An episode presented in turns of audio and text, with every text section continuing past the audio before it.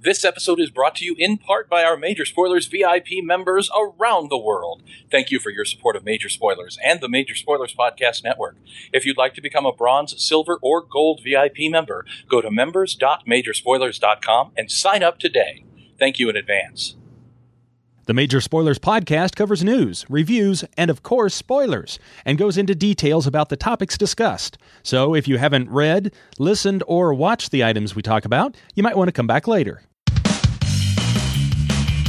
I'm Matthew. I'm Zach. I'm Rodrigo. And I'm Steven, and you're listening to the Major Spoilers Podcast, the podcast for pop culture and comic fans. In this issue, Super Heroine Slugfest, Marvel Metatextuality, Zaki Cephalosaurus, Little Red Riding Schleicher, Axis Bold as Me, and Drops of Jupiter in Rodrigo's Hair. Whoa, yeah, we got the comics, the games, the movies, the shows. We got two issues to 600 and miles to go, but there's no time for sleep, just too much to share because the Major Spoilers podcast is on the air. Burma Shave. Welcome to issue 598 of the Major Spoilers Podcast, all the way from Plague Central. I, um, Yay. I think, Zach, you are about to lose your title of Ebola czar. well, So I- last I- I would like to keep No. my thing until you actually get tested. But listen, you're supposed to be protecting everybody from all illnesses. I thought it was And within the week, Ebola. I am super sick, and your wife got sick. Yeah, but she's fine now. She doesn't have anything what you have. Well, being the good person that I am, Yeah. not wanting uh-huh. to infect everyone else, I told everyone else to stay away from the Major Spoilers HQ this week, so that they're not uh, not infected with the plague. Well, I'd just like to point out that two of us are still healthy, which means 66% approval rating for Zach as Ebola czar. So if we put it up for a vote and Rodrigo abstains, I abstain. you see, Rodrigo always abstains. I don't know why. He's such a. He's not willing to make a commitment. I don't even think it's that. I think he just doesn't want to get involved in our foolishness. Speaking of uh, commitment, what's going on with all this Marvel teaser stuff? Have you guys seen these images I that they've been no running on the website for the last, I don't know, forever? Bringing Yeah. back uh, X Men from 1992 and Days of Future Past and all that stuff. Every single crossover of the last 20 years. And then to top it all off, today, today they sent out one that said, "This is the end," with everything fading out, very Everything- much like, uh, very much like the um, Zero Hour event from DC Comics years ago. You think they're going to do a Marvel Zero Hour? Well, I don't know. I, I wonder if they're just planning a reboot or what they're doing. Well, they're clearly planning on us expecting a reboot. Right. And I think you know, I think that it's really funny that people are already. I actually had a long and involved conversation today on social media with somebody who was raging against this reboot and how dare they reboot. And I'm like, dude, it's a teaser. We, for all we know, this is talking about Kitty Pryde getting a new power set or Colossus turning back into the Juggernaut. Everything ends. Is literally the second vaguest thing you could say after something fell. What? When did Well, something fall? Uh, Do people know about this? Has this been out on the social media? My God, what does this mean? What does this mean? It means Cerebus broke his neck in 2004. That's what it means. Jonathan Hickman on Twitter today said he wanted to clear it up with everyone and just said everything it means uh, they're not going to renew his contract at Marvel.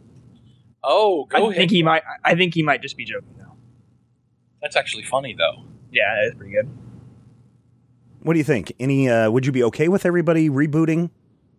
Well, I mean, they they seem to reboot all the time. I mean, we've been talking for uh, we've been talking for a while that I would be okay with Marvel stopping their ongoing and just creating a series of comics. This issue runs this series of Iron Man runs 12 issues and then somebody else comes on board and writes 6 issues or 12 issues or whatever it is.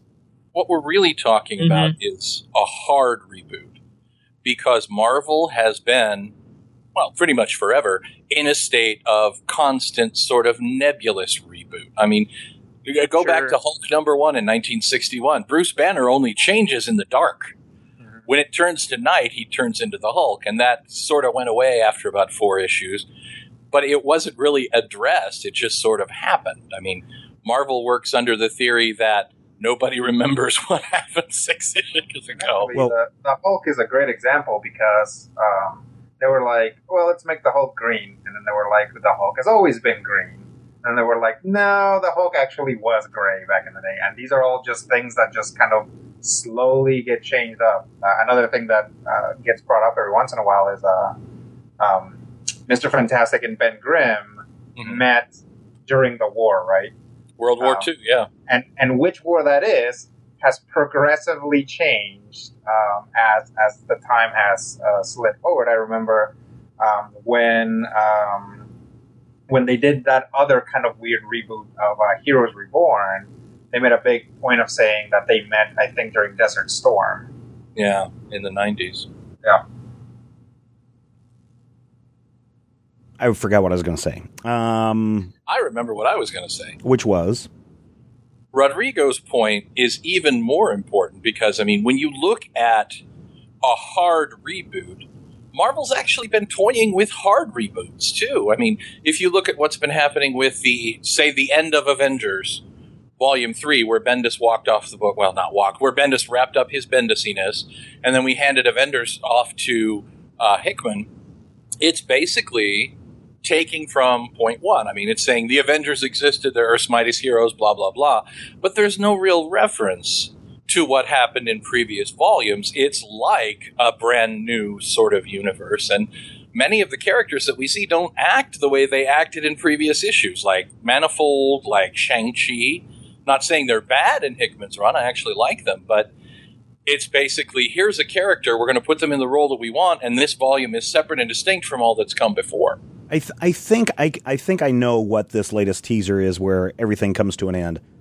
I think that this might just actually be a teaser for um, Fantastic Forever. Fantastic Four. Yeah, Mhm. I, that's what I that's what I think it is. Well, and the the prevailing, uh, i.e., screaming terrible uh, theories on the internet is that they're going to do a hard reboot and eliminate the X Men from continuity. Well, and that's something- Yeah, that's Yeah. something that's Mhm. come up uh, again and again and again, mainly because of the uh, uh, presumed pettiness between Marvel and uh, Fox over the X Men property and franchise. or Although- specifically between Isaac Perlman and, and I- Fox. I mean. yeah, but it's just like I don't know. Everybody wins, right? Well, a rising tide raises all ships, but I mean, if it's kind of there is a bitterness. I mean, I, I worked in small town television when there were four stations, and three of those stations have since merged into one. So there are now two stations. But people who work at any of the three previous stations refer to the new one as inferior, but they also still hate the one that's still there.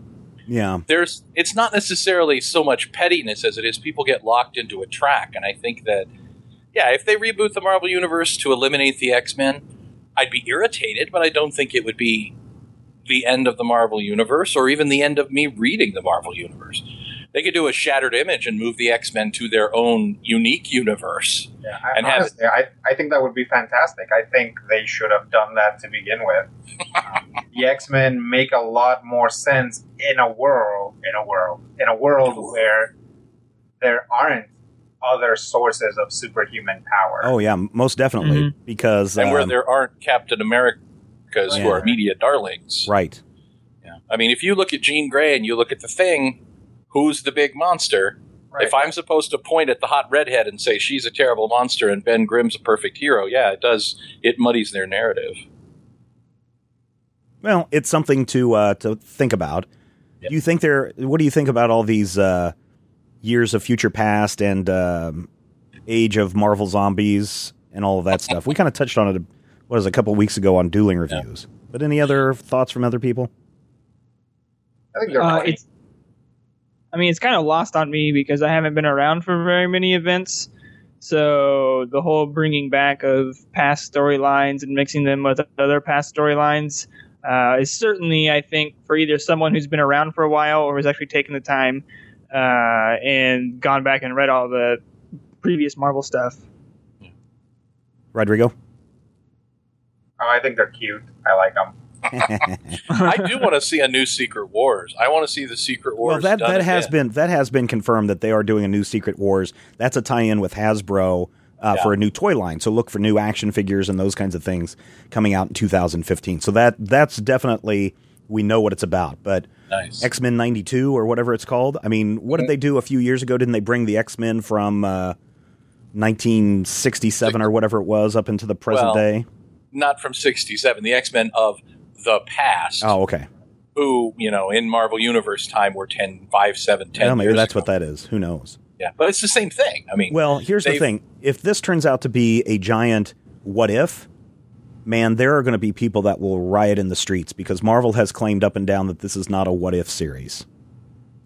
hmm Well, Marvel has made many claims in the past. Marvel claimed that Yes. Peter Parker would never be back and that Doctor Octopus was forever the I, I Batman. just, yeah, it's just.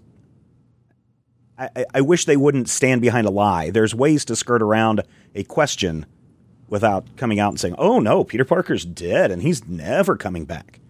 Um, Benedict Cumberbatch theory. That is that's a lot different. Yes, that's a lot different. Well, and you saw what happened with that. Um, yeah, the, the movie made billions of dollars, even though it sucked. yeah. Well, there were a lot of uh, very upset fans uh, about that.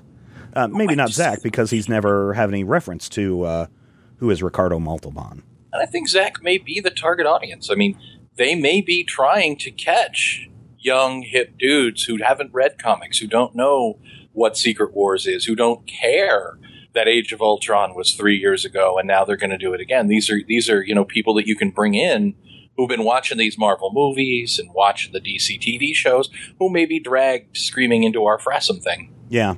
Well, it's all. eh, We'll find out. I'm sure they're going to announce it by the end of this year because solicitations for spring will be coming up very soon. Speaking of young hip dudes, Matthew, Ah, our very own Jason Inman is Oh, I up you were for talking that. about uh, no, damn it! uh, our very own Jason Inman, who's a very talented, talented person. I love everything that he does Yeah, for he is. major spoilers. Um, he entered the contest to help them find a new co-host for the DC All Access with that uh, wonderfully talented and beautiful Tiffany Smith. Um, He's one of the finalists. Go, Jason. Yeah, so uh, circulated around on the uh, Facebooks and on Twitter uh, out to DC All Access that you want to see Oh, yeah. D- Jason hired. Now, I think it was was it today or yesterday, Zach, that uh, Jason was featured on the DC website. I believe it was yesterday. Okay, so everybody needs to go over there and just fill up the comment section about hire Jason, hire Jason, hire Jason. I would love for him to get it. He would. He is perfect for this co-host position. I, Yeah, I think he would awesome. do a super wonderful job. Now, the only thing that may happen, and he's he, he and I were talking last night about how he's never leaving major spoilers and all these good things. Um, but my guess is that if he does get this job, he won't be working for major spoilers anymore because I'm sure there's some kind of a Yeah, blog. Uh, well, but you know, the funny thing is, Tiffany Smith does a lot of stuff where she's working for not necessarily Marvel, but she ends up interviewing a lot of uh, Marvel movie stuff. Um, but my guess is he would be kind of prohibited from uh, doing stuff with major spoilers in the future, which would be fine. I mean, I, I love his stuff. He would be greatly missed on the site, but this would be a great career move and opportunity for him. And I want all of our major spoilerites out there in major spoilerite land to uh, to back Jason and, and try to support him as much as you possibly can. Absolutely. Absolutely. Um, Do it up. Let's see. Everybody voted today, right? Yep. yes. Okay, so let's. Why don't we? Um, hmm, why don't we just jump into the major spoilers poll of the week since we're talking about voting? All the week. So uh, last week I week wrote a song. you did. Uh, last week it was announced that was two weeks ago. No, last week. I forget It was when last it was. week. Last It was week. last week. Marvel announced their big lineup of movies, and uh, one of those movies was Captain Marvel. We know that DC Comics has a Wonder Woman movie coming out, and uh, Ashley Victoria Robinson, the star of the uh, very popular uh, Red Shirt Diaries, up on the YouTube.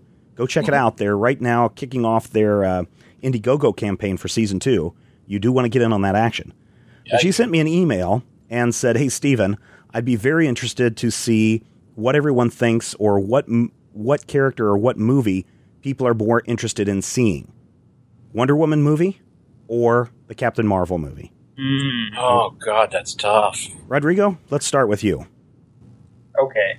Uh, well, uh, here's here's my rationale for my choice. Um, I'm very interested to see which direction they take uh, the Captain Marvel movie, but um, Marvel right now is coasting pretty well, and assuming that they don't massively screw up their next three to four movies, um, the Captain Marvel movie is going to arrive with a fair amount of hype and with a fair amount of goodwill. Um, so, because of that, I'm much more interested to see how Wonder Woman goes. And that's because right now DC is swimming against the tide, uh, and I guess uh, Warner Brothers is kind of swimming against the tide in a lot of ways. Um, they're they're trying to catch that superhero movie wave, but it seems like they're just weirdly fighting it at every Yeah. turn. Yeah. So I'm very interested to see how the Wonder Woman movie shapes up. Um, and, and that's partially because I haven't seen uh, the two movies that are going to go before it, right? Right, It's going to be uh, Batman, Superman, and then Justice League, and then Wonder Woman. Right. Correct. So we're going to get that at the tail uh, or, or after two other movies that will feature the character. Mhm. Um, It so I'm very interested to see how all that shapes up, just because right now those are all huge unknowns. Yeah, I think it's really weird if you go back to that Warner Brothers press release where they were announcing uh, the movies. In Justice League Part 1, they mentioned Henry Cavill and Amy Adams and uh, um, Ben, Affleck Ben Affleck. as reprising their roles, but Gal Gadot was not, or Gal Gadot was not mentioned in that Mm-mm. tag, which I thought was really, really weird. Now, yeah, it's, it seemed like a really weird either misstep or a purposeful leaving out because she's not in it. yeah, that would be really weird. Yeah. They've said she's in it though. Yeah. But they didn't reference her. I'm wondering if maybe it was just the phrasing of she's not necessarily reprising a role we haven't seen her in yeah, yet. that that could be it. That could be it. Yeah, but we haven't seen so. Affleck as Batman either. Sure, we have. They sent us that picture of him standing Uh, we've seen pictures in the of rain. we've seen pictures of Gal Gadot uh, as well in Mhm. her Wonder Woman get up. You know, there's some interesting rumors that I've heard, and, and you know, uh, uh, like you, Rodrigo, I'm I'm interested in seeing the Wonder Woman movie because of the rumors that I've heard. Now, the rumors, if you want to believe rumors, um, have that there are going to be three movies. The first one starting in the 1920s, the next one during World War II, and then the third one in modern times. Mm-hmm. Which would be cool if they could do that. Although I'd prefer to just see Wonder Woman set in World War II where she's fighting Nazis. But because there's there is a lot of risk for Warner Brothers right now, um, and because I know that Marvel seems to be doing things right, I'm kind of Mhm. more interested in seeing Captain Marvel. So that's that's who I voted for, Captain Marvel. Zach, what about you?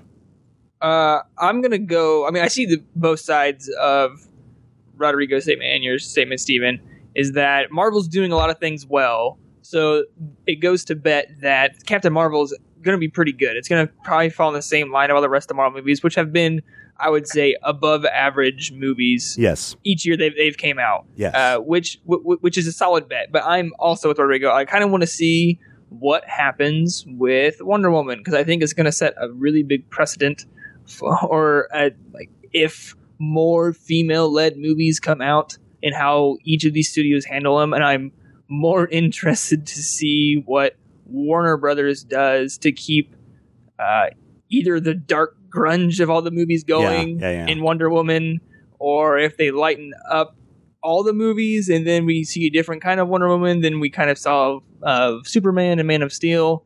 Uh, so I'm I'm going with Wonder Woman. I'm I'm just I, like I know what Marvel's going to give us essentially in tone and Right, kind of right, in theme right. and stuff, and so but I just don't know what Warner Brothers is ever thinking. So I'm, if- I'm going to go Wonder Woman. if we knew for sure that that Wonder Woman movie was set at a different time, uh, if we knew what time period it was set, I'd be probably more committed to going with Wonder Woman. But you're right; I know what I'm getting with uh, Captain Marvel.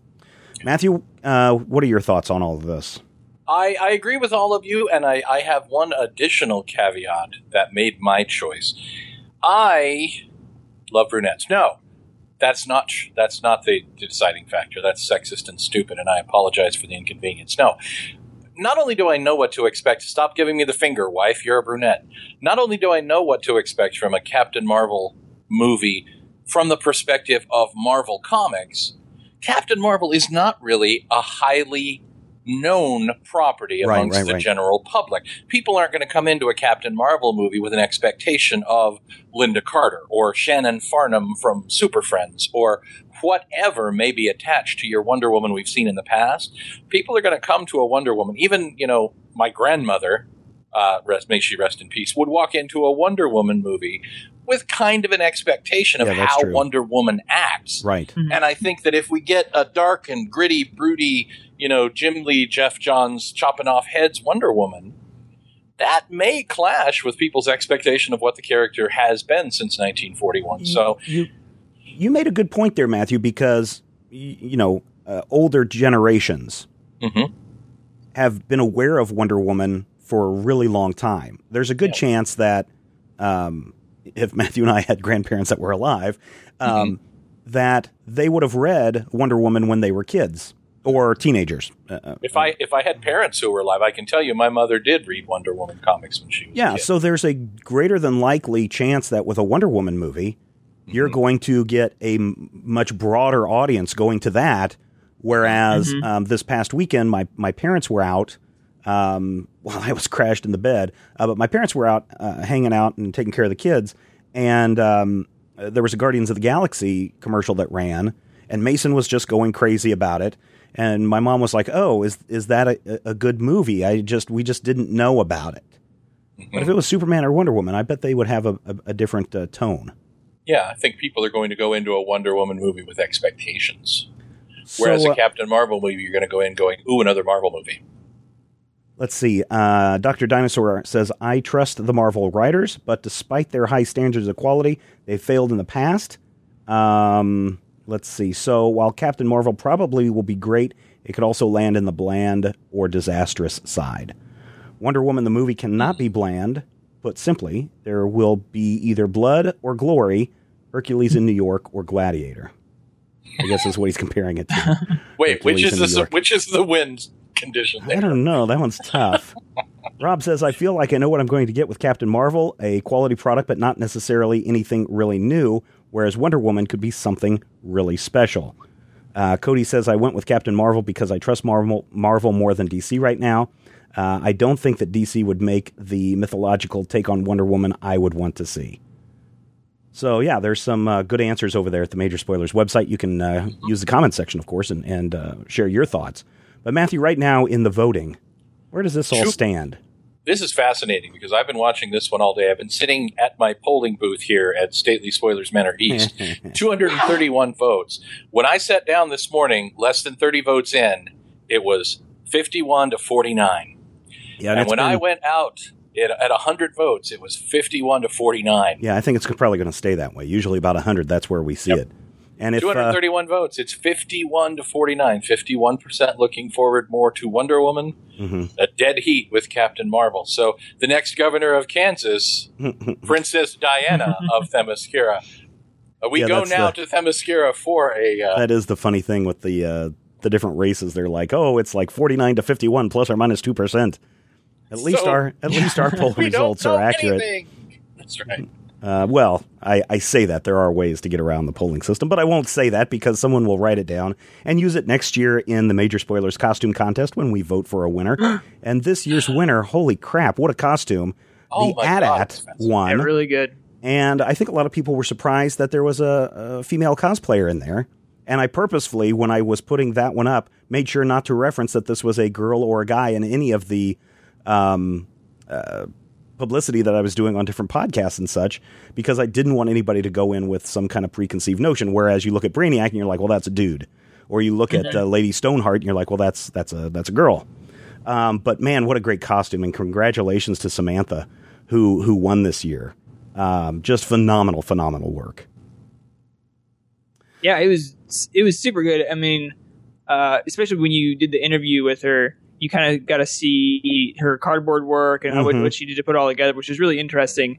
Uh, I would really want to see a picture of her inside of it because I I noticed her legs now, but I just don't like her body bent over has to be controlling the front legs, and then her head I think is in the, the head part. Yes, and that's what I just that's what I'm confused. About. Yeah, because she's using. Zach you see wants it. to know how you wear it. Well, Yeah. in one of those pictures, you see she's got the dowels for the uh, the front legs.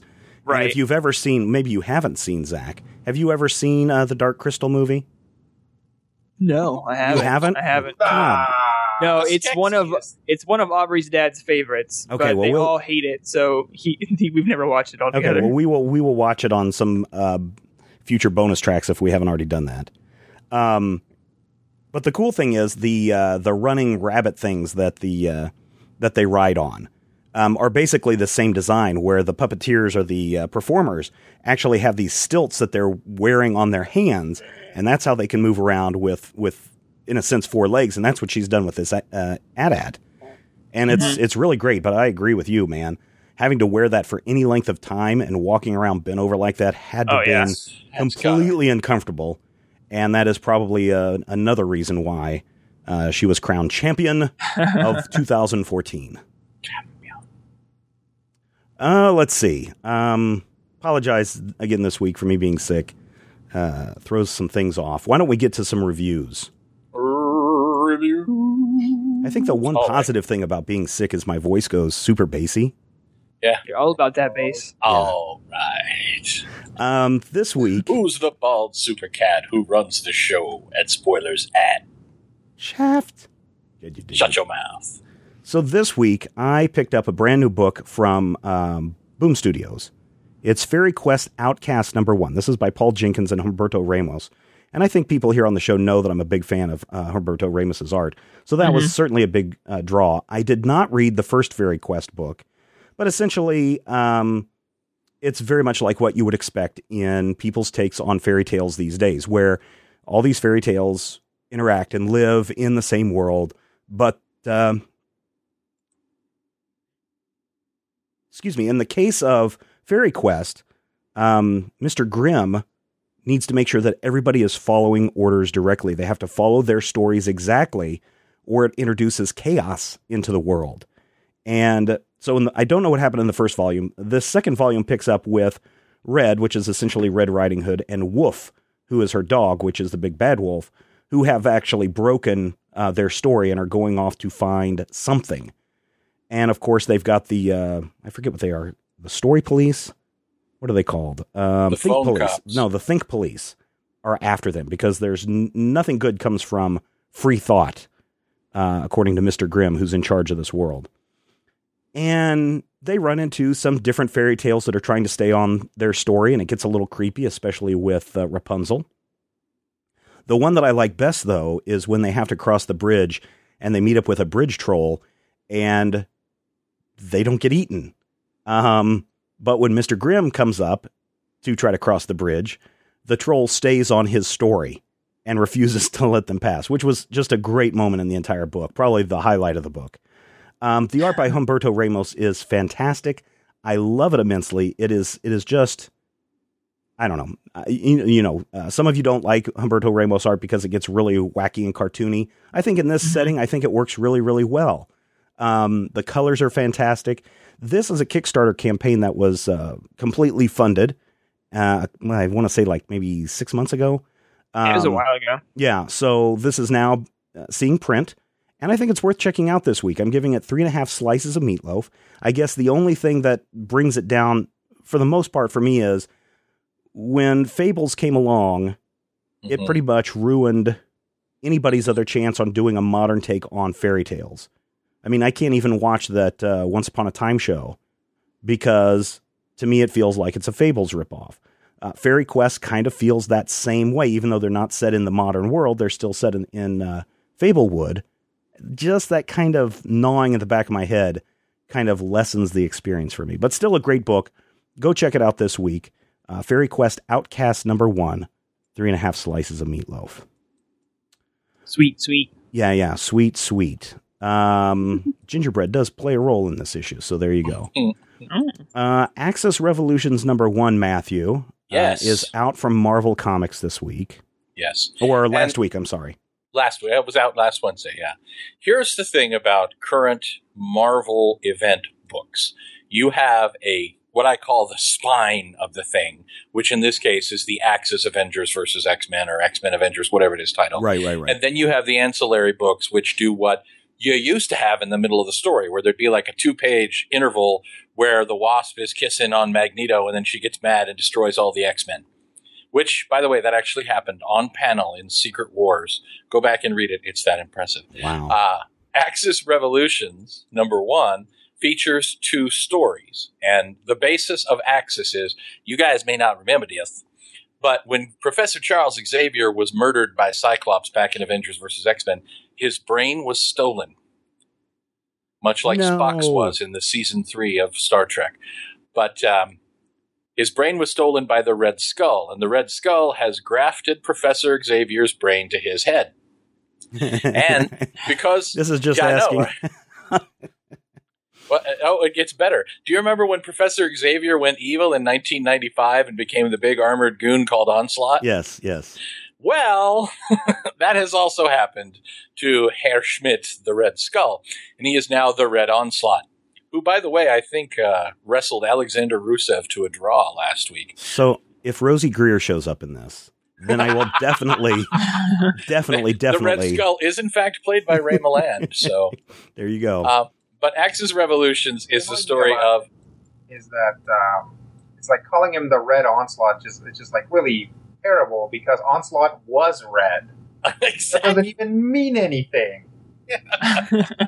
it's it's literally just an adjective and a, an aggregate noun, which you know now that I mention it may be many of the villains in the Marvel universe, but he's broadcasting using his Professor Xavier brain hatred around the world. And everybody's fighting with everybody. And the first half of the issue is Spider Man, as drawn by someone who doesn't draw the webs on Spider Man. So I'm not at all bitter about that dealing with angry people throughout New York. And it's about 12 pages of Peter Parker showing why he is the consummate, quintessential nice guy, convincing people to stop hating and yelling and screeching at each other, uh, convincing people to give someone else a chance. The art is really sketchy. And as I said, most of the time, Spider Man does not have his webs drawn on, and I don't know if that's an intentional decision or if that's something in the, the, the production of the book. I don't know. But at the end of the, the story, he gets attacked by Jonah Jameson with a golf club and picks up Jonah, and he looks like he's ready to punch him in the head. And no, Spider Man does not give in to his baser nature. And that's the whole schmagigi. The second half of the story is hilarious. Uh, it's the story of Doctor Strange trying to find a magical uh, restraint, but unlike Spider Man, Doctor Strange is not a nice man. Doctor Strange, if you remember his backstory, is kind of a jackwagon. So he's yelling at Wong and abusing everybody and yelling at Hoggoth. he calls down the eye of Agamotto and starts yelling at Agamotto for being a judgy McHolier than thou. It's a terrible idea, by the way. Agamotto is this. Uh, in, skip it. Yeah, we'll but- find out in the movie. Yeah, throughout the whole thing, he's trying to find someone who will help him. He wants someone rational who won't be filled with hate to try and help him create a spell. So he goes to his friend at the college. And when he says he's doing a spell, all of the college professors chase him out, calling him a superstitious freak. And then, of course, he goes and finds a nice old lady and wants to use her niceness. But of course, she looks at Wong and she, it turns out that she's a racist Oh man. and everybody chases him from the hospital screaming yellow peril. It's a little offensive, but kind of funny. And throughout the whole issue, the only person who keeps their cool is Wong. And we get to the end of the Because issue. Wong is always right. Right. Two Wongs don't make a white, Stephen. Oh. But You guys said Wong. yes. Yes, I Zach. said God dang, we're we're throwing in our 1970s references. Don't explain the joke. See, Wong is uh. Doctor Strange's major domo and assistant. He's this, Major he's- Domo. That's a real word, Zach. He's just screwing with us now. He's taking advantage of the fact that he's clear across town and I can't reach over and slap him. No one can smack him in the head. The, the Doctor Strange story has a really, really sick black humor, funny end that I don't want to spoiler for you. If you do check it out, it is funny, but it's not funny enough to justify spending four dollars on the comic Ooh, for me. Ouch. Okay. Yeah, and that's that's the thing about these books is when you buy seven issues of Axis and four issues of Axis Revolutions and three issues of Axis Body Spray and five issues of Axis Bold as Love and three issues of Axis Axis Axis, it just makes you sad. And you've spent like three hundred dollars to get the whole story. And really, if you read that basic spine of the story, you don't lose anything by not reading Revolutions. So yeah, it's it's a cool story. If you're completely in love with Spider-Man and or Doctor Strange, you can check it out. Two and a half slices of meatloaf for me kind of just evens out. It, it's a book that happened and it isn't terrible. All right, keep that uh, closing thoughts that you had in there in mind because next week I want to talk about that DC Convergence announcement as we find some more information out about it. So, Convergence. yeah, boy, uh, Rodrigo, I uh, read Fairy Tale Outcasts. You read Outcasts of Jupiter. I did. Outcast of Jupiter number one. Uh, this is an independent title, um, and uh, it is really pretty. Um, the the art is really excellent. The character design is really cool. Um, the uh, artist is Shof Coker. Uh, writer is Shobo Coker. So I think it's a I think they're Uh, brothers. sibling team. Yeah. mhm. Yep. Um, so uh, this is the story of a group of super cool mercenaries doing super cool mercenary things. Um, but uh, it's set in the future, um, and I think we're either in Morocco or in like New Morocco uh, or something like that. Uh, It's very like it's all very cool. It looks very different from most of the things that we're seeing coming out of comics nowadays. You know, uh, mostly kind of uh, American or European based. This has very like Northern African influences, definitely. Um, story wise, the story's a little easy.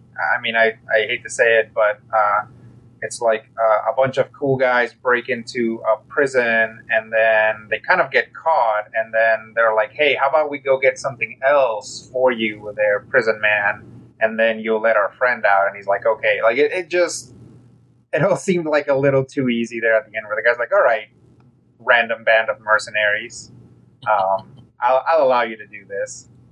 Um, but uh, there's there's a lot more uh, that seems to be uh, behind the scenes. I'm kind of looking forward to, uh, to to how it all shakes down. Um, it's it's worth picking up just for the art. Honestly, the Yeah. character design is really really awesome, and um, there's like a panther in it and there's cool ships. A lot of the time, uh, you know, you can see people's strengths and weaknesses in their art. Uh, like somebody who is good at like drawing lots of aliens will be like, "Oh, and here's a spaceship," and it doesn't it doesn't look very good, or you know, it's like it's very simple. But uh, both the design of like the alien creatures and the, the the clothes that everybody wears and the ships and everything else is like it's really it looks really complete. It looks really well thought out. Um, so again, it's it's kind of worth picking up just on the art, and uh, there's really nothing wrong or, or problematic with the issue itself, other than you know everybody just everybody just kind of kind of agrees to go on an awesome adventure, uh, and I'd like to see a little bit more motivation behind that, but it might be something that gets uh, covered a little bit more later. Um, I give this definitely three and a half slices of meatloaf uh, with a lot of room to uh, gain more as the series progresses. Now, this was also a Kickstarter campaign uh, that uh, succeeded, uh, basically doubled what they were looking for. One of the things I'd be interested in you checking out, since you like the uh, the art so much, I don't know if it's embedded in the in the digital review copy that we have, but there's also a lot of augmented reality stuff in the comic. So if you've got an AR reader of some type, Rodrigo, you might try pointing it at some of the pages and see if some of those characters come to life. Ooh. So there you go. Uh, three and a half. Good job, Rodrigo.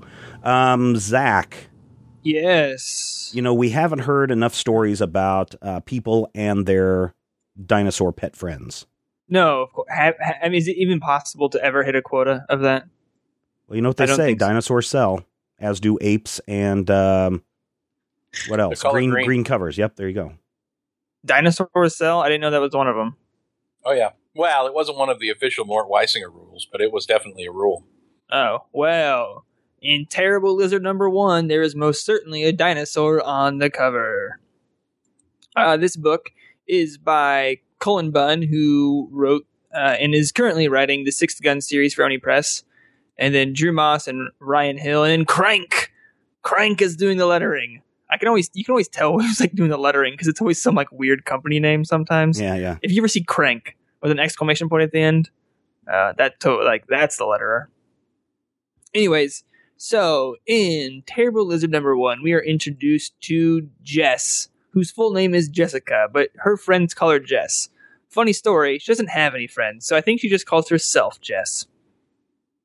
And we are living, uh, I feel like sometime in the future, possibly maybe, in, in this story. And Jess lives in some kind of interesting, uh, like science experiment compound.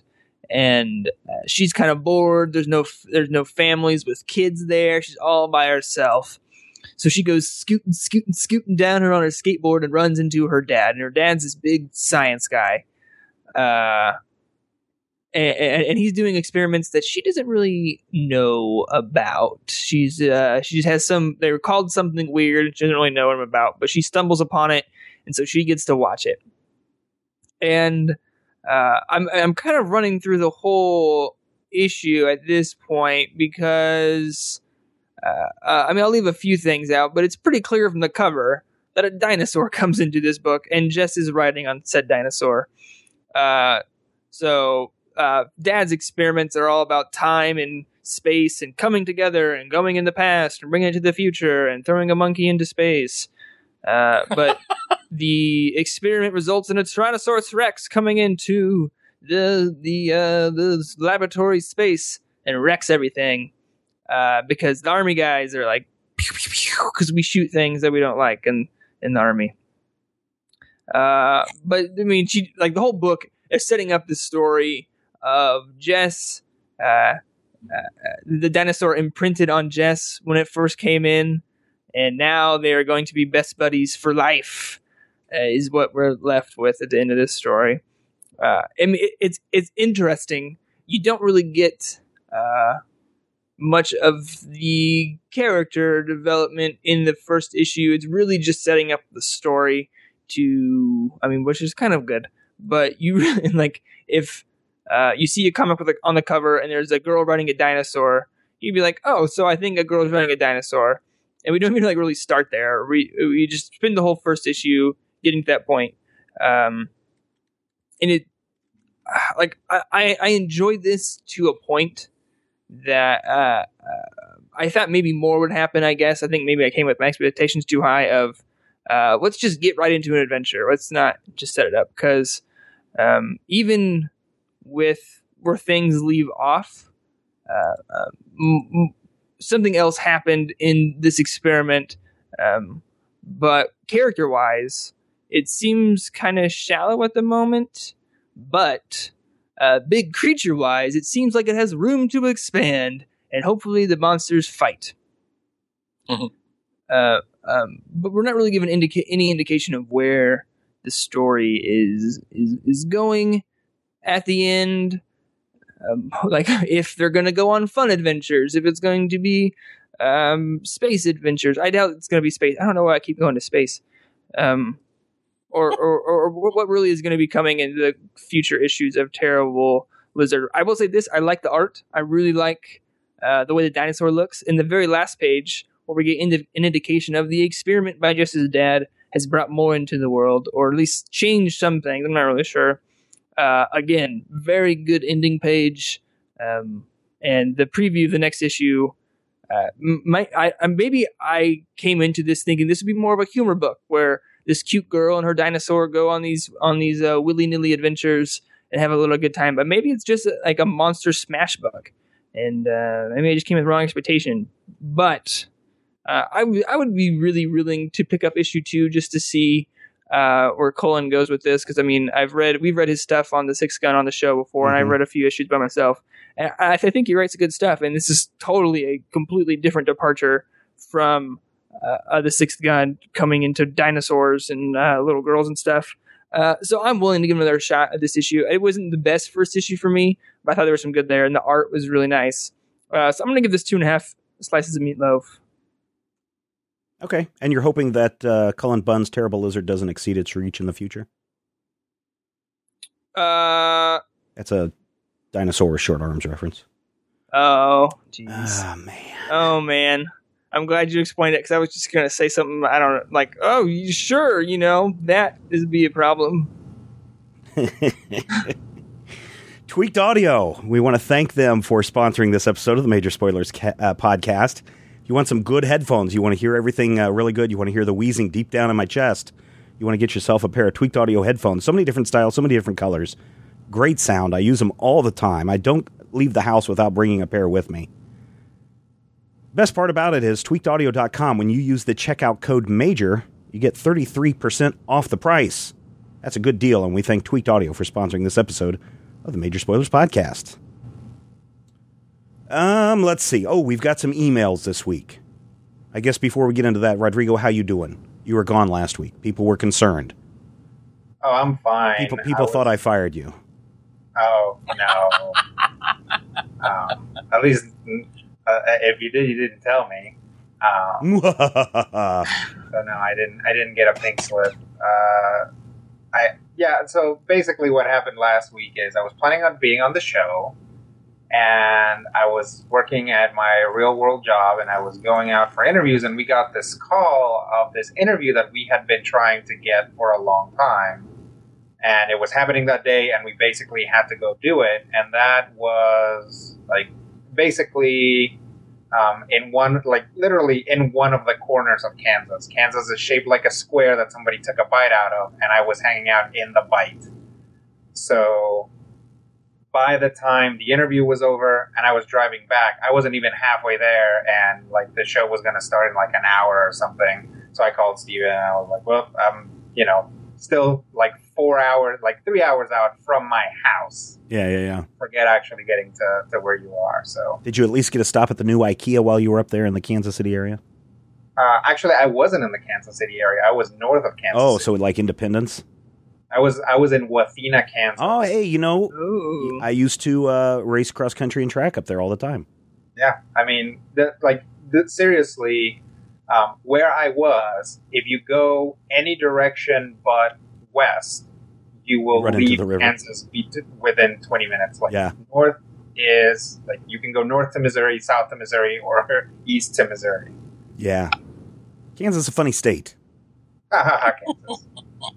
For so many reasons, it's a funny state. Just geographically, it's crazy. I think Oklahoma's kind of the same way. When you think Yeah. about it, it's like depending on which region of the state you're in, uh, you're in a whole other country. I guess Yeah, Texas that- is the same way. Yeah, the, the thing that I, I Nebraska's like, I think- always boring, though.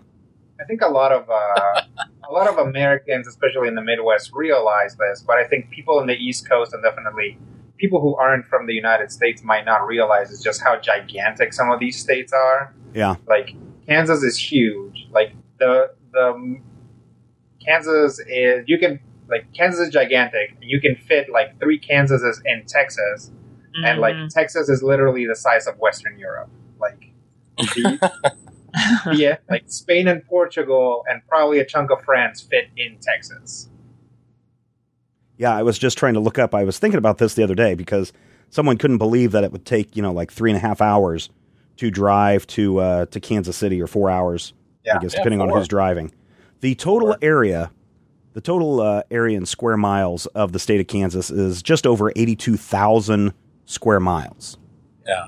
The square mileage of Great Britain is, and this is all of Great Britain, is at eighty-eight thousand square miles. That's what I'm saying. Like these these places are enormous, and you know people talk about um, you know people that are driving through. If you get on I-70, if you're going from you know Ohio to the West Coast and you're on I-70, um, you will drive through Kansas, and it will take you seven hours. Yeah. It is a long, long haul through Kansas, and you'll be doing 80 miles an hour, and there will always be more Kansas. Yep. but I just I just can't Mhm. believe that that's we are so close to the size of you could put all of Great Britain inside of Kansas and just How have far another are you from the Colorado border?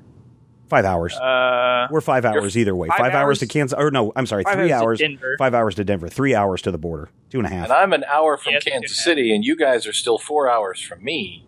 Yeah. Eh, two and a half. Three. That's that's Basically, you can See, probably no, Stephen.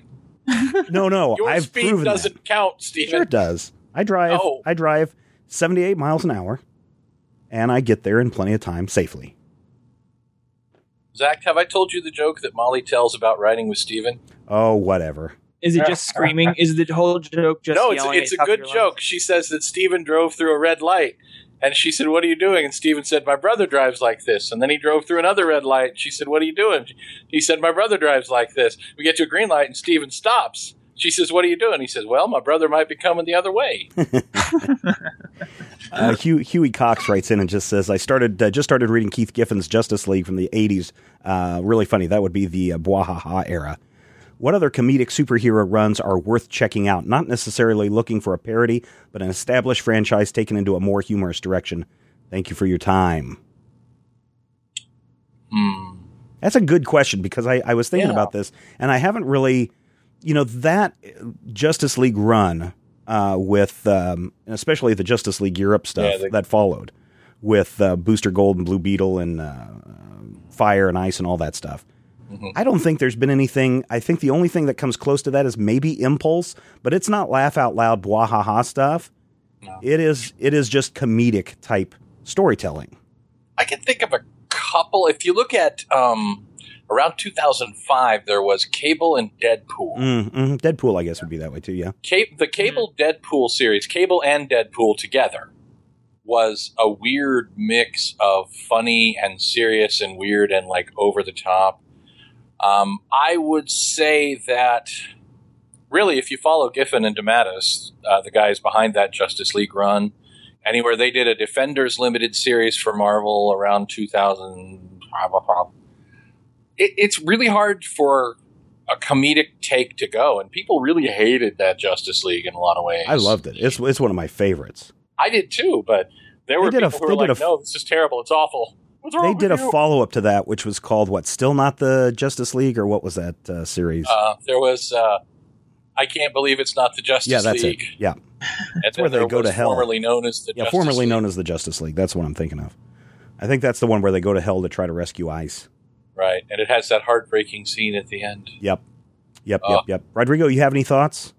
Uh, yeah, I think um, people give a lot of praise to the Fraction run of Hawkeye, Mm, Mm. mhm. which I think is still going. Or might not. Yeah, it I is. Haven't, I haven't been. I haven't been uh, keeping up with it, uh, and that's really funny. I would say um, Brian K. Vaughan writes some really funny stuff into the stuff that he writes. Um, and uh, like if you if you've ever read the uh, first volume of Runaways, that book is actually hilarious. Also super serious. Yeah, yeah, yeah. Yes, it's it's it's kind of a study in contrast. Zach, would you say Chew is a is a funny book? Yeah, I think Chew's pretty funny. It's I not think superheroes though. Uh, no, it's not superhero. I mean, there's superpowers. It's not. Uh, it's not a Marvel or DC type of superhero thing. Um, but Chew, Chew's really funny. I think it, uh, it's funny throughout. It, I think it gets really, really kind of dark uh, towards the middle and towards where we're at now with Chew. Uh, it gets pretty dark, but there's always. I feel like there's always humor, especially if you reread. There's always uh, humor in the background that uh, Rob Guillory hides in the art back there. I think there's always good stuff in Chew, and that's probably the funniest book I read.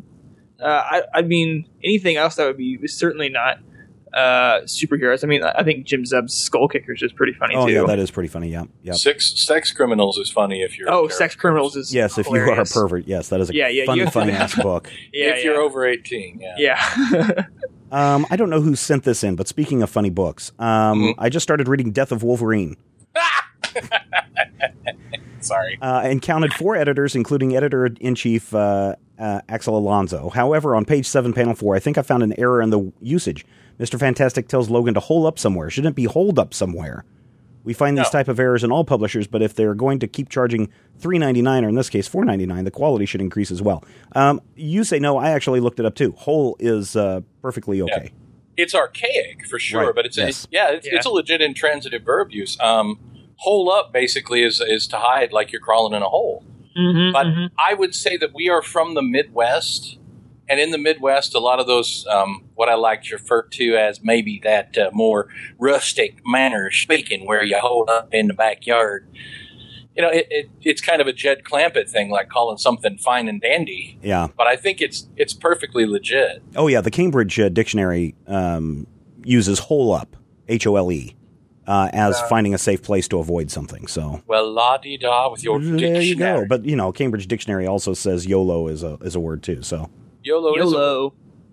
yeah. Thing with Yo- um, YOLO was that woman who ran in the Olympics, Jorens Liffith Joyner Kersey. Right, YOLO. go. the uh, the thing with English is that um, the meaning of words is drastically changed by whatever preposition you put after it. So um, to hold up something is to like rob it. Mhm. It's like I'm holding up a 7-Eleven. Right. This is a hold up. Hold to hold down something is literally to put your weight on it and keep it from like standing up. Yes. That's a good point. Um, Good if you want to see an interesting use of language, and this is why I found this series so fascinating, I've mentioned it time and time again. Um, you guys really should watch the series Deadwood because they have a very unique take on language, and in many cases, they invented a language for the show. I mean, a lot of people when uh, the series first came on looked at it and said, "Oh, well, that they must have done their research and really found out how people spoke back then." Because it's really weird when you watch that show because it's it takes some time to get used to the words and the language and the delivery method that they're doing. It almost at times feels like you're watching a Shakespearean play be- with the original Shakespearean language Right. because it's like, now what are they talking about? Uh, but then you suddenly realize that, oh, I understand the meaning and I understand what's going on. They just made all of these words up, Yes. and it's And- it's very fascinating to, to watch that show. But that, I mean, that is sometimes the most immersive form of pop culture. You know, people who learn to speak Klingon. Or I had a friend in college who was kind of a Shakespearean theater nut. And for a while, she kept challenging me to speak entirely in iambic pentameter. And it was really, really fun. And then she didn't date me and married somebody else. So we never played anymore. But I'm not bitter about it, as far as you know. Did I ask this question last week about the uh, Bruce Wayne proto Robin? No. Okay, I don't think we did. So Joe uh, Joe uh, wrote in and said, uh, "What do you think the chances of seeing young Bruce Wayne in the Gotham series take on a proto Robin role? I wonder if the writers of the show have considered using the pre-crisis story that young Bruce once adopted a Robin-like costume to learn detective work from Harvey Harris. Another Harvey would be confusing, so if they did go this route, another detective from canon might be useful. What do you think in the realm of possibility? Is it too campy for this interpretation of the Batman origin? Um, I don't think it's too campy. Wasn't there another origin that had um, Bruce Wayne, young Bruce Wayne, grabbing like a brown fox, flying fox costume? Oh, And yeah. Been fighting a crime. of them. Yeah, for at, for a while um, there was uh, and then Morrison brought this back. There was the story of Batman's costume being inspired by Thomas Wayne's Oh, Halloween yeah, yeah. costume Mhm. for when Bruce was a little boy. I don't think it's too campy. I do think it's a bad idea. I think that Oh, uh, yeah, I Gotham, agree. Gotham already, from my perspective, suffers way, way, way too much Batman foreshadowing, and having Batman Mhm. take on a Robin-like role would make me less than happy. But I don't watch the show anymore anyway, so I, I think it's actually. I could go 50-50. I think they might do it because I hear they just hired a scarecrow Yep, that's right. Uh, and the- they're going to have baby Black Mask, who's actually just a tiny little baby with a with a black mask on. well, I, I also heard that they've hired someone to play Victor Zsasz um, Baby as well. Zsasz. Well, a younger Zsasz. So a twelve-year-old I think what tattoos and scars. Yes, I think what would be interesting though, from that perspective, is, and I'm I'm behind about two or three weeks on Gotham, so I haven't really not super up to date. But it seems like we're almost to the point in the series where Bruce Wayne takes the oath by candlelight. Um, uh, isn't it candlelight or is it by lantern? I forget what I it think was. it's by lantern in, in yeah somewhere in the cave under Wayne Yeah. Manor. I think we're almost getting to that part where he pledges with with uh, um, In blackest Alfred's- day, in blackest night. Yeah, with Alfred's support. But I think what would be interesting is if they wanted to try to expand Gotham, and they have to be careful because they don't want to step on what Constantine is doing over at NBC. But it would be interesting to see a, a, a Zatara come in to train him. It'd be interesting to see, you know, some of these other people who have trained Bruce Wayne to become the, you know, super Wayne. crime fighter that he is uh, but in this that- series here and there. that's that's the issue with with Gotham is that it's Jim Gordon show. Right. Yeah. So how much Batman training you do, it really, really has the um, has the risk of getting really far away from the premise, which is a cop show about Gotham City. Right. Yes. with if with fifty or sixty teenagers who are going to grow up to be, you know, costume Well, they psychopaths. gotta come from somewhere, right? well, do they all have to come from the same high school? Yes. Yes. You know, There's like, only one uh, high school in Gotham You City. always you always hear about you know like uh, Thoreau and like all of these writers like hanging out together, like they all knew each other. Yes. maybe you just compare way Batman to Thoreau. Not not Well, his was- writing, like literally. I I'm more I guess I'm more comparing uh, Kane to Thoreau. That would be Oh. different. But what I'm saying is, yeah, yeah. What I'm saying is, all of those guys actually hung out together. Like they all Yeah. lived in you know New York, and they all were like, oh yeah. Well, nah, I don't know. I don't remember if actually that's where they lived. Uh, It was but something like that, though. Something. yeah, yeah, it's like they all hung out together and they all used to make fun of each other's writing. It's like maybe it's the same way with uh, costume psychopaths. They all hang out in detention detention hall. They they make costumes together. Yeah. It, Uh, it's They share There each other. It was actually one Saturday where the Penguin and the Joker and the Riddler and Poison Ivy all had a transformative experience because of Principal Dick Vernon making them stay after, and That's right. And we understand that you think that we're only the Joker owns a sewing machine, so they all have to That's- share. uh, did, you, did any of you happen to see um, Ben McKenzie, who plays uh, Jim Gordon on the uh, Gotham series? Did you guys happen to see uh, how he dressed this year for uh, for Halloween? no. What did he do? He uh, Uh, he aged Batman? himself. He aged himself and turned into the old Jim Gordon. So he had gray hair, glasses, mustache, trench coat, Oh, everything that you would everything you would expect to see from uh, from what we know as Jim Gordon. I just sent you guys a link. I like that. that guy. It, it was uh, it was good. You know, I for some reason he just seems so familiar to me from a bunch of other series. But then when I look at his at his IMDb, I'm just like, well, wait a minute, I don't recognize you from that series or from that series or anything like that. Um, what was uh, he was in The Advocate? He was in Men at Work. He was in Southland, which I guess most people would know him from that. But I've never really seen that show. Mm, never He seen did it. play Batman as in uh, Batman Year One, which I thought was really good. Um, Mm. And he was in the OC, which is another show that I've never watched. Oh, that's where I know him from. Yeah, I can see that. I guess. Have you guys? So let's run down the shows and see who's still watching what. Okay, Um, who's still watching Marvel's Agents of Shield? that'd be me. No. Also, now Uh, Flash. I have them all queued. Have not watched them yet. I have not watched it at all. I have not watched them, and I'm not planning to. Okay, I'm still watching Flash. I haven't started watching Agents of Shield. Green Arrow. No. No. Also, no. Uh, Constantine. Hell yes. No. Uh, also, yes. And I and I watched it. Yes. Um, did you guys like this last episode when they introduced Zed? Yes. I I, I don't don't spoil it.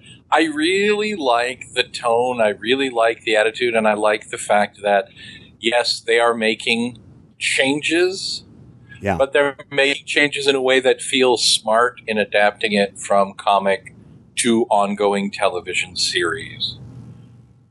So yeah, I liked it. I what I think is funny. So I don't think this is spoiling anything for you, Rodrigo, on this uh, second episode that was out last Friday. That's worth checking Uh, out. I thought it was the one in the mine. yes. Okay, so I have seen that. One, Okay. yes. Um, so what's interesting about that location is if you know that this show is being shot in and around Atlanta, I'm almost positive, and I need to follow up because I know somebody who's working on the crew. I'm almost positive that that quarry that they shot the mine stuff in is the same Mhm. quarry from the first season of The Walking Dead when they spent that time around that uh, that Oh. quarry area. Area. Oh well, that's why. That's why they were having so many problems. Yeah, that's it. All the dead were rising. All the damn zombies. Yeah, so I I almost positive that that's it, and I've and I think I've noticed some other locations like Perimeter Mall and some of those other ones pop up in there. So it's it's kind of fascinating if you're from Atlanta to kind of say, oh yeah, I know where that's at. So uh, was, uh, yeah, I've been. I was positively surprised by Constantine. I did not expect it to be as good as it was. Um, it feels like at any point the story is act- is going to start getting away from them. yeah, Like Mhm. it feels like it's moving faster than the story wants it to move. So I'd like, I, I- and I, I know that's like a very like weird ethereal thing to say, but that's kind of the feeling that I get from it. And I like, I'd really like to see them like settle into a pace that works for the show. hmm But but I've been I've been positively uh, I, I like the show so far. Yeah, visually, visually, it's entertaining. Yeah, yeah, definitely. So, is anybody still watching Gotham? I said I'm like three episodes behind, two or three episodes behind. Zach, I mean, out of everything that's airing right now, superhero wise, I'd probably be most likely to jump into that. I just I haven't made the time for it, and I guess I haven't really felt the need to. But I mean, I did like the first episode. Rodrigo. Uh, I've actually I've actually been watching Gotham, and I've missed I, I want to say the last two episodes. And um, so uh, when we first talked about the show, I was like, okay, guys, here's what I want to see. I want to see crazier, like crazy murderers. I want to see Venom on the streets, and like spoiler alert, that's what the series has become. Literally, they they have a show where like I, I what I said exactly the things I said, they just put them on the show, and I was like, damn it, now I have to watch it so I've been watching it, and uh, you know, like three or four episodes in, I'm like, well, they've done everything I wanted, but I still kind of don't like the show Yeah, because I'm not that interested in in like pre Batman Gotham. I was like, thank you, Gotham, for giving me everything I asked for, but we're still not right for each other. Well, and again, um, were you here, Rodrigo, when we did our Gotham Central trade? Uh, know I wasn't. No. Man, you know, just reading that again, I think that kind of took the wind out of the sails of me watching Gotham because I read that that volume again, and then I went back and read volume one again, and I was like, damn, this was such a great. I mean, here's your script. I mean, just take that and turn it into your storyboards and go. but, And but it's not that. that's the thing is that it it all kind of comes together because you do have the Batman Yeah, running around doing things. Um, so when you take that piece out of the equation, you really can't write Gotham Central the same way. right. Yeah, hmm you have to make big changes. So, um, I don't know. I think it was maybe on Comic Dorks, another podcast um, that I'm on. I was mentioning, I've mentioned on this show how I've really kind of taken to liking the Harry Dresden comic book that uh, Dynamite Entertainment puts out, and that I'm going through the um, audio um, audiobook version of uh, the first book. Uh, I think that one's read by James Marsters, and I started questioning should I watch the TV series, and a lot of people responded um, including Wade, who says, You've probably already heard from a number of people on this subject, but here are my two cents. I actually watched the television series first and didn't read the novels until later. Um, there are definite differences in the two versions, and I feel the novels are a better way to go if you could have only one. That being said, I quite enjoyed the TV series, ended up buying it on DVD, and still hold it as an example of a show that was canceled before its time. Um, Paul Blackthorne, uh, who What plays Harry Dresden name. in the show, yeah, um, he is the father of Black Canary. He's the uh, police detective on the TV series Arrow. Makes a terrific, if def- uh, different version of Harry um, Harry Blackstone Copperfield Dresden. Unfortunately, Netflix does not have it available for streaming, but Amazon has it for twelve twenty two for all the twelve episodes on DVD. Not a bad deal. And Zach, I think hmm that there's an even better deal if people want to get that on DVD. Oh, how, how how would they get that? Well, that was supposed to be your cue to say Amazon. Oh, Amazon is a link at majorspoilers.com. I thought you were wanting to do it. No, I, my voice No. is starting to fail, so I was trying to pitch it to you. Oh, well, you know, uh, the I mean, if you want to play twelve twenty two, that'd be great. But you know what? You can make your dollar go farther. If you would click on that Amazon.com link on the front of the major spoilers page, uh, you're still going to pay twelve twenty two for all those great twelve episodes on DVD. Uh, but a little bit of that will not just go to Amazon and feed the corporation monster. A little bit will come back to major spoilers to help this little this little tiny internet monster grow into a giant big one that's nice and cuddly. A giant cuddly internet monster. That is major spoilers. It's for Cookie. Now I know next time people next time people ask me, so what's major spoilers all about? I'm just going to say, oh, you know, we're a growing internet monster that's warm and cuddly. Yeah. Um, And then when we go to we go to things, I'll put on the major spoilers cuddly monster outfit. There you go. Um, I uh, so thank you for everyone who's using the Amazon link, and I hope that everyone uses it for all their holiday shopping. Uh, we're going to be pushing that a lot more because that really is a good way to help us out. But the Dresden Files are currently on Hulu, and I did watch the first episode of that today. Have you guys watched that Dresden File And TV how, show? How was it? How was it? No, I've never seen it. It I used watched to an be episode used too. to be on Amazon, not on Amazon. It used to be on Netflix. So I actually watched it during the brief period that it was on Netflix, and it was enjoyable.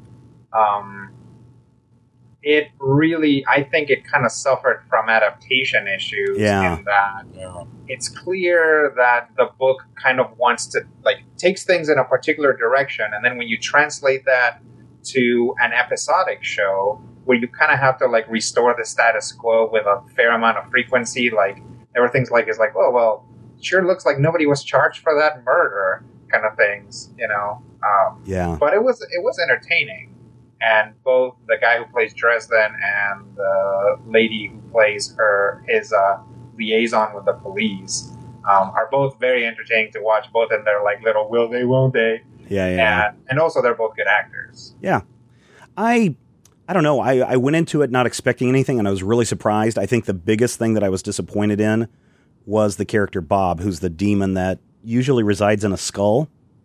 Um, but throughout the whole TV series, he's just wandering around Dresden's uh, office space and living space, and I was like, well, that's not quite how he's being described in the first book, and so I was a little let down by that. I wonder if they couldn't get away with the skull. It was No, they have the skull there, and they show him going it? in. Yeah, yeah. They show him going into the skull, but most of the time, and probably it's you know it's an actor thing, and it's a uh, you know got to show my face kind of thing. Could um, be. I mean, But Tobey no, he's Maguire walking around. his Spider-Man mask more in three movies. Well, and that's the same reason why when you're watching Iron Man, why you're always inside the suit looking at, at Tony Stark's face. because we paid fifty-three million dollars Yes. for Robert Downey Jr. So I have a question though about after I finish watching the first episode, and I'll probably go back and try to watch the second one. I do want to get caught up on Gotham and Agents of Shield and all of that. I started thinking, you know, we had a, a show like The Wire that went on for a long time, and everything was building. Every episode wasn't self-contained.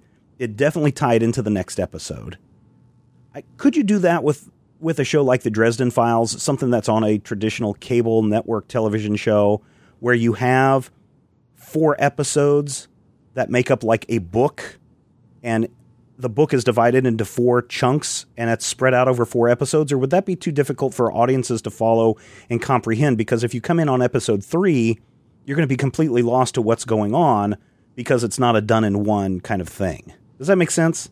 yeah absolutely i mean they're doing it right now um, first off there's game of thrones which doesn't even do you the service of breaking things up into chunks like one season is 12 episodes and it's just like 300 characters taking sword swipes at each other and you're supposed Yeah. to keep track of that stuff Right. Um, and then on the other side, you have something like what uh, the BBC does with Sherlock and with Downton Abbey, where you know you have one quote unquote episode, but it's a three-hour episode broken up into chunks of like four. Um, if you're watching it piece by piece on PBS, um, or if you're watching it online, you just get the full episode. So yeah, no, I, you can absolutely do that. Why don't they? I mean, why don't we see more of that then?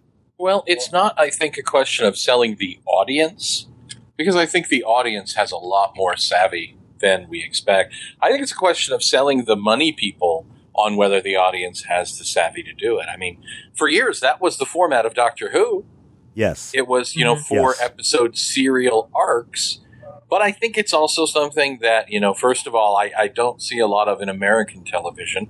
And it kind of is archaic, even in, you know, European and, and English television, for what I understand, is those arcs sometimes make it difficult. You know, we talk about in comics writing for the trade. It's a lot harder to do that in four issue arcs because you know, we get into that point where I say repeatedly, I hate the third issue. I hate the third issue. We get to this point in the story, and the third issue is always unsatisfying. Right. Now, imagine that as an hour long episode where you have to satisfy your sponsors.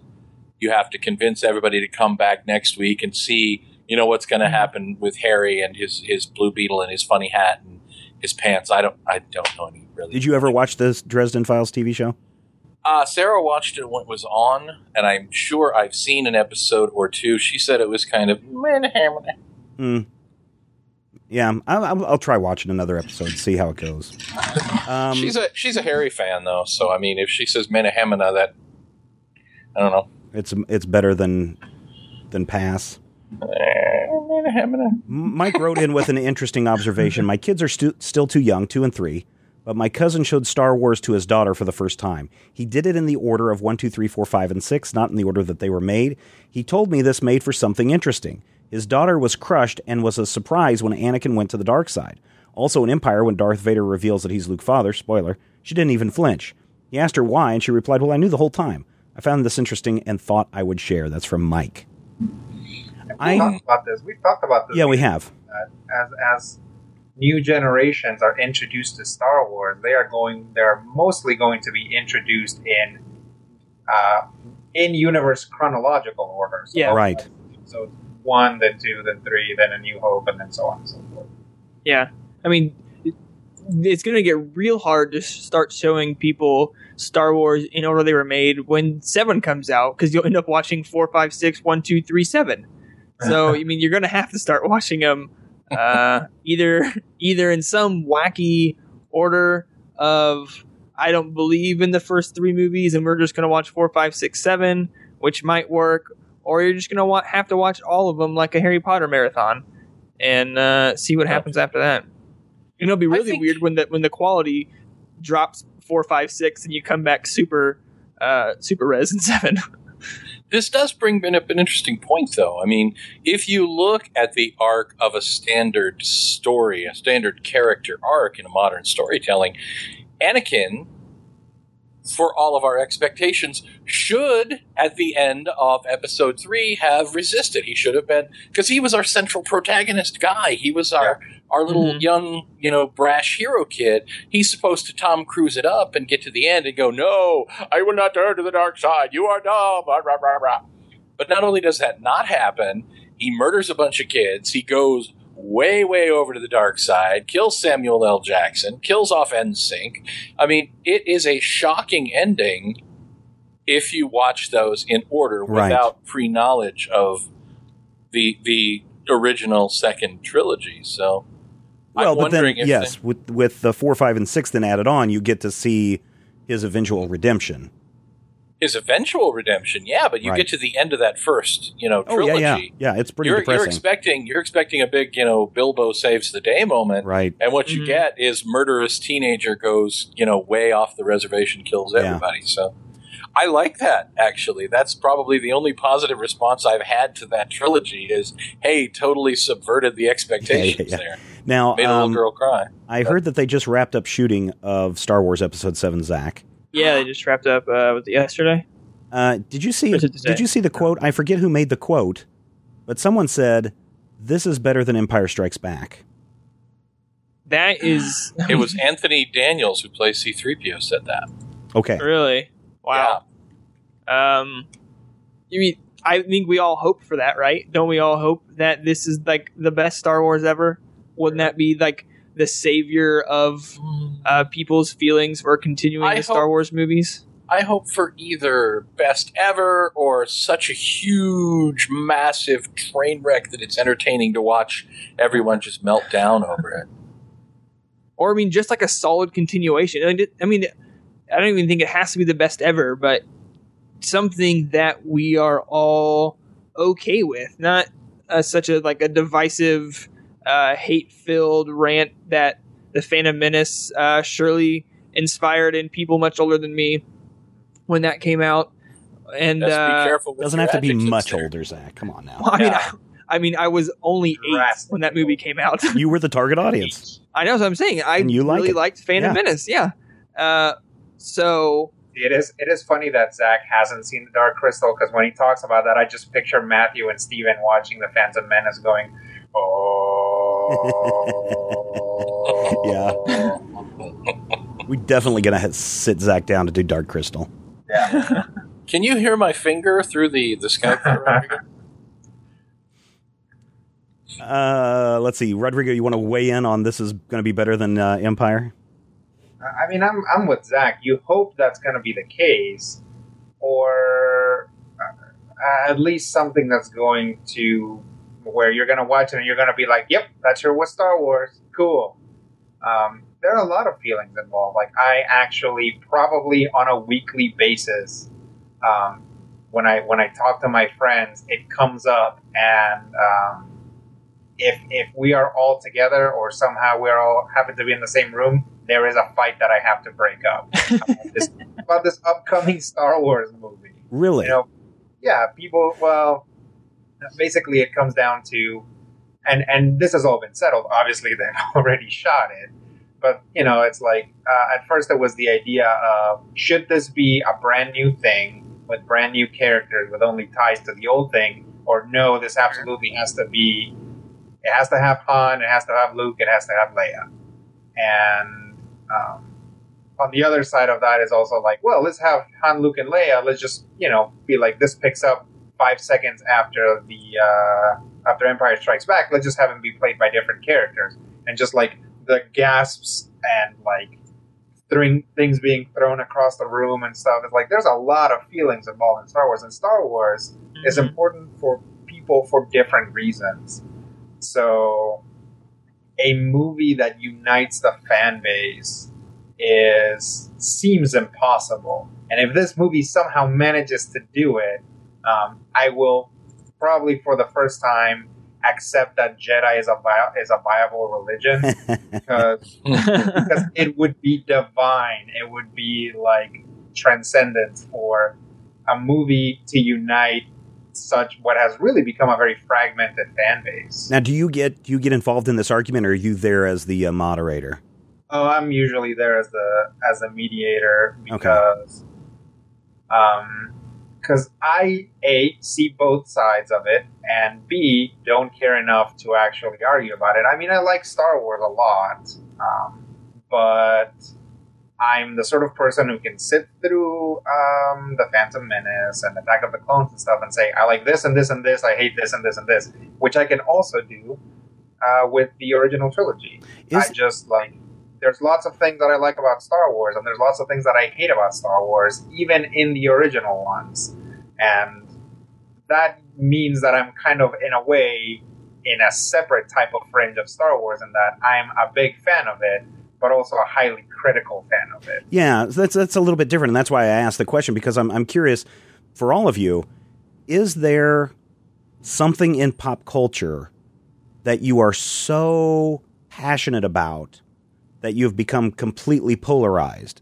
And I think people would say, "Oh, well, Stephen, for you, it's Batman. It's got to be Batman." But I don't think that that's the case because um, you love all the Batman. I love all the Batman, all the Batman, all the time. More Batman, please. No, um, but you see me say, and I will be critical of Batman and, and things that are going on in Batman. So I'm I, I'm trying to think if there's something that I am so dead set on that if someone said anything negative about, that I would resort to throwing things or you know, calling people people names. And, and probably not just because of who you are. I mean, every everyone in this virtual room right now is a critic. I mean, right. So we have put that part of ourselves aside to a large degree. Otherwise, we wouldn't be able to function in, mm-hmm. you know, by sitting down with each other and constantly disagreeing with each other about media. Yeah. You know, like we just couldn't do it. Zach, do you have anything that you're super passionate about? Um, I mean, I have besides, things I'm passionate besides your about. salsa. yeah, don't come. I mean, even we could we could even disagree on salsas, and I still wouldn't even throw it into your eyeballs or anything of that nature. I mean, I just don't think I can't think of anything that I love so much that I wouldn't listen to someone's criticisms of it without I mean, or, or if they start criticizing it, me just go off the wall bonkers and start throwing things and just go ape on them. Uh, I, I, mean, I think Rodrigo's right. I don't think really any of us really like that. I mean, I, I, I really, I really love Legend of Korra. I think it's been a great show from beginning to end. But I'm very critical of the second season, and um, uh, somebody wrote uh, something on major spoilers. Um, about the women in Legend of Korra, and I read through it, and I was like, and, and it was very critical of it, and it was very critical of a season that I think is one of the better ones. And I was like, well, you know what? That's fair. It's I don't agree with everything that was said there, um, but I think that these are all valid points that you know deserve to be discussed. Okay, well there you go. Matthew, anything from you? Not really. I find that when it comes to things that I love, I'm usually able to admit their weaknesses. And while even you know, power, even Power Rangers. Yeah, even Power Rangers. Okay. I mean, I will argue the merits, but I can I cannot argue with you the fact that Power Rangers is often really really dumbed down, even for the you know the people that they're aiming for. Even you know Legion of Superheroes. If you say to me, "Is Legion of Superheroes generally good?" Yeah, depending on who the writer is. I mean, the last run was terrible, and the run before that was terrible. But in between, there was a, a glimmer of hope. And Yeah. the first half of Volume Four was good. You know, like the JLA, the the Wahaha Justice League from Mhm. '87. First twenty issues of that really good, Yeah, yeah, yeah. and then there's a downhill slide to fifty, and from fifty to about eighty-seven, it's nowheresville, man. Don't don't don't waste your time. You won't have as much fun, as far as I'm concerned. But again, that like Rodrigo said, that's something where I have actually tried to cultivate a non subjective take on things. Now, if you were to come at me and argue, you know, against Ashley Williams, I'll kill you in your sleep. But that's not necessarily so much of a, of a thing as it is more of an obsession. And, you know, I'm fine now that there's a restraining order. But there really isn't a restraining order. That's just a terrible, terrible joke.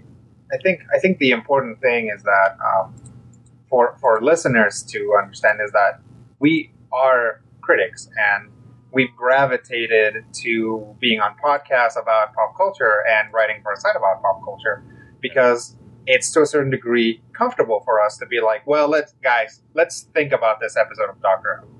Right. I mean, that's Mhm. that's how we that's how we are, and that's how we've kind of grown into our our, our own um, Nerdery. yeah. Um, it's okay if you're a rabid fan. I think as long as you're polite. That's probably the most important thing. Yeah. That is the most. I think that is the important thing. Is that if somebody criticizes Star Wars and you just love everything about Star Wars, even the stuff that contradicts the other stuff, um, then you you have to kind of learn to deal with that, um, and you have to be polite about your responses, and and that's it. You know, because if you're rude, then it sucks. But it's it's okay for you to like everything about something. I have a friend who is a cool guy. He's super nice. He's a great guy. He loves everything. Like not even everything about something. Like not even every Marvel movie. He loves everything. The, think of the worst superhero movie you've ever seen. If he's seen it, he loves it. The specials. Yeah, he thinks it's great.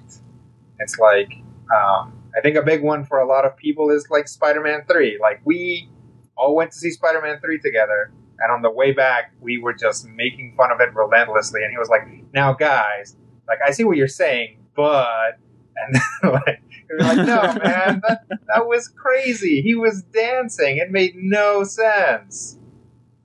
Cool.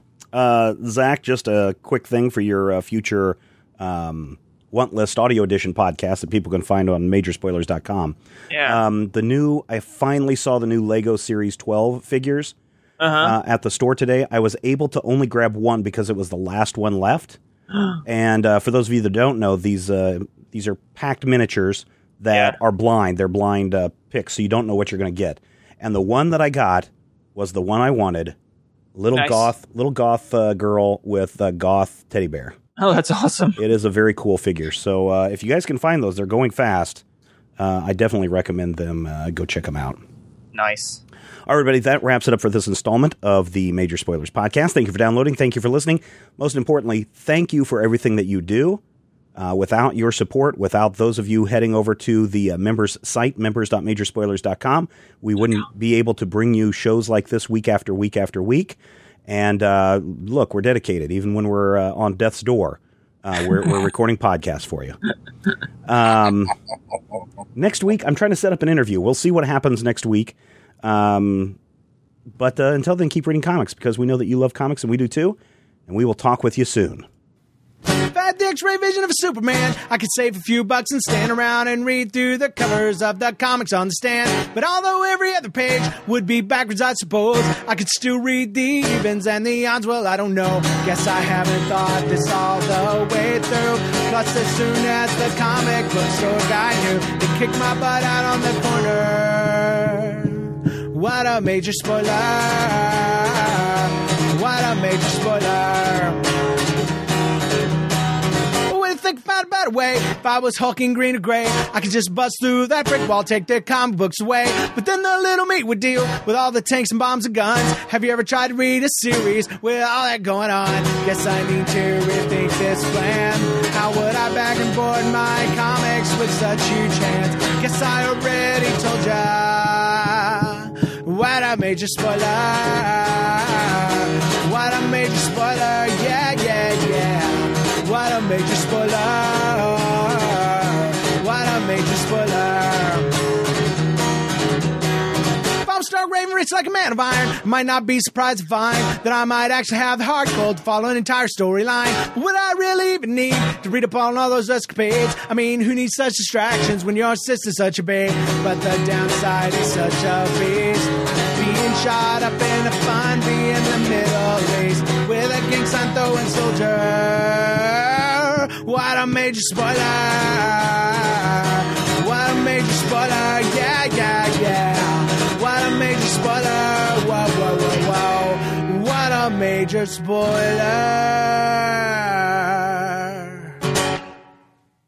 Major Spoilers is copyright 2014.